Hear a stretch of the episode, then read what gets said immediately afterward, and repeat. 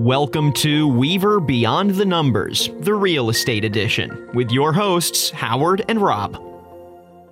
Hi, welcome to Weaver Beyond the Numbers, real estate edition.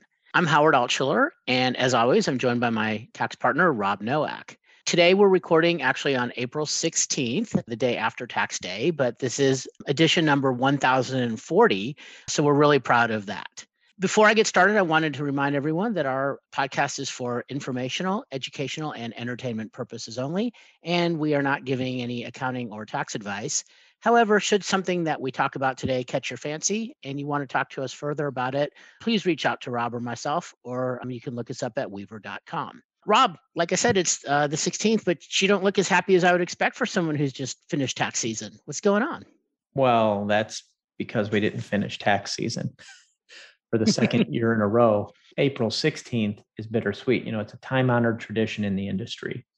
On April 16th, you enjoy a, a, little relaxation, a little rest. We don't get that this year. We didn't get it last year because of the, the extension of the deadline.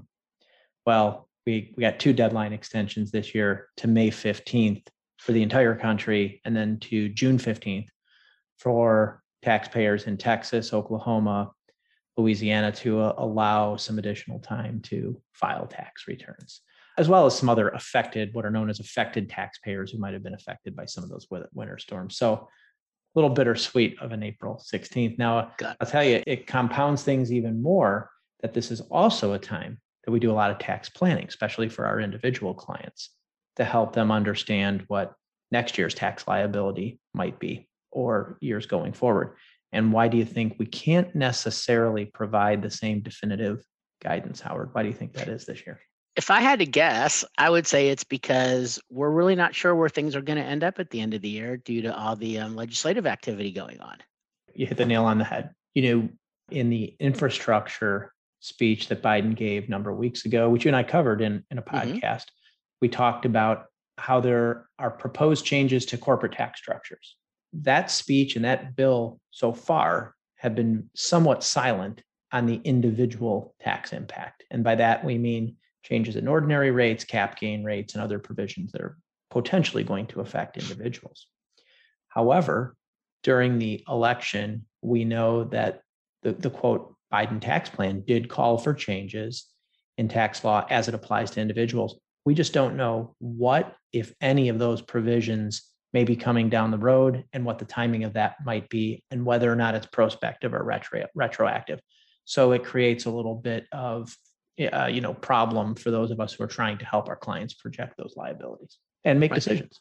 Right. And, and not to mention the fact that the potential for corporate tax increases isn't really set because i just read the other day that the some of the Republicans have come up with an alternative infrastructure bill, which is smaller, um, but at least from what I read, would be paid for through user fees, which would push back to the individuals based on usages, maybe not necessarily income, but would be looking to move away from the corporate tax changes. And how this all impacts real estate, since this is our real estate podcast, of course. There, there is an impact.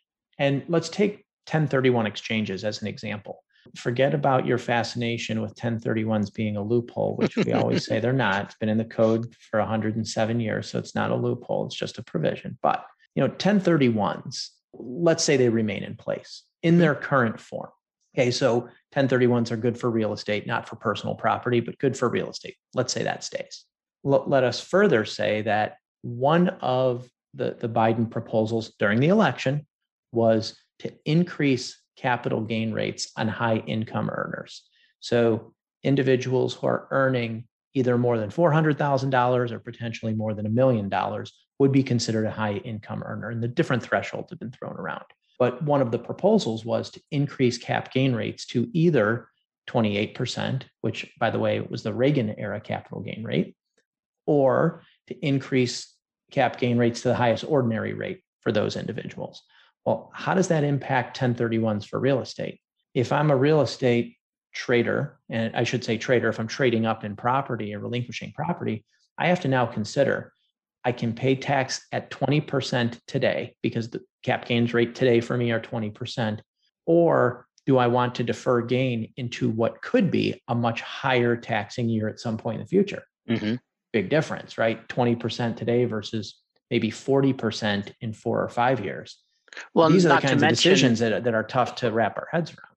right, and not to mention the fact that there's talk about changes to estate taxes and such that may even make it that much more, let's just say, harsh if you're looking to defer gains into another generation. Absolutely. I mean, on the estate tax side, there's talk of eliminating the step up in basis upon death and rolling back the estate tax exemption, what is currently 11 plus million down to 3 million plus. Mhm.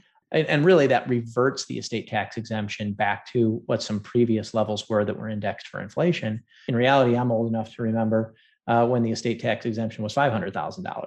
So rolling back to 3 million is an adjustment, but we're not going back to the beginning of time. Right. Interestingly, I saw something from Speaker Pelosi's office that one of the provisions that has not been specifically talked about by the current administration is changes to the SALT cap or the, the state and local Mhm. income tax cap, which presently is set at $10,000 for an itemized deduction.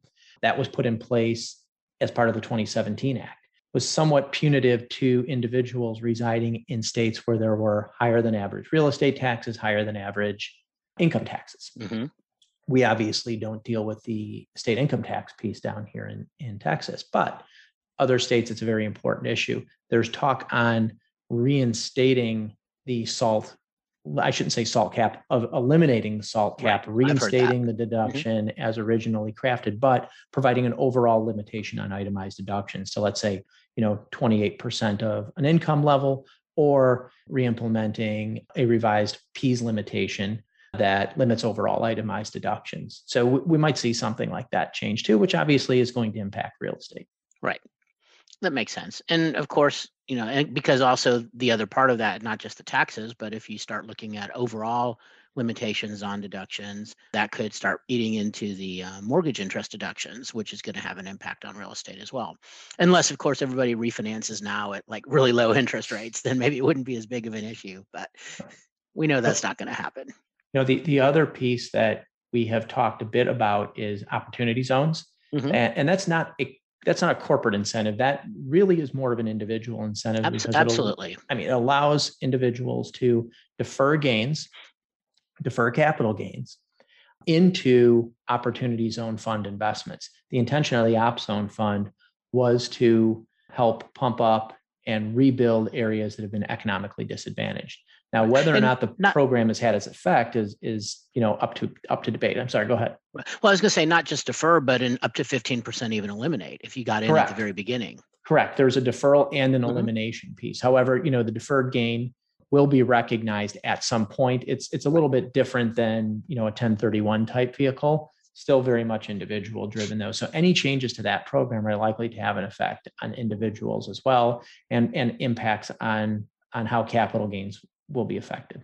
Well, be very interesting to see how it, it all plays out. I guess we'll all keep our eye on Washington over the course of the next several months and really just hope that whatever they do, it goes prospectively and not retroactively, because that really throws a monkey wrench in the tax planning, but we'll just have to wait and see.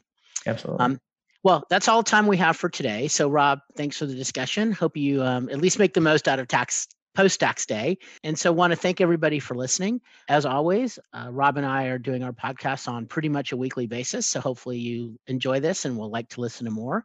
If so, please share with your friends and colleagues and help spread the word. Also, if there's anything you should need in terms of listening to past podcasts or any other thought leadership or information, please go out to weaver.com where we have all of our information posted on the website. Again, that's weaver.com.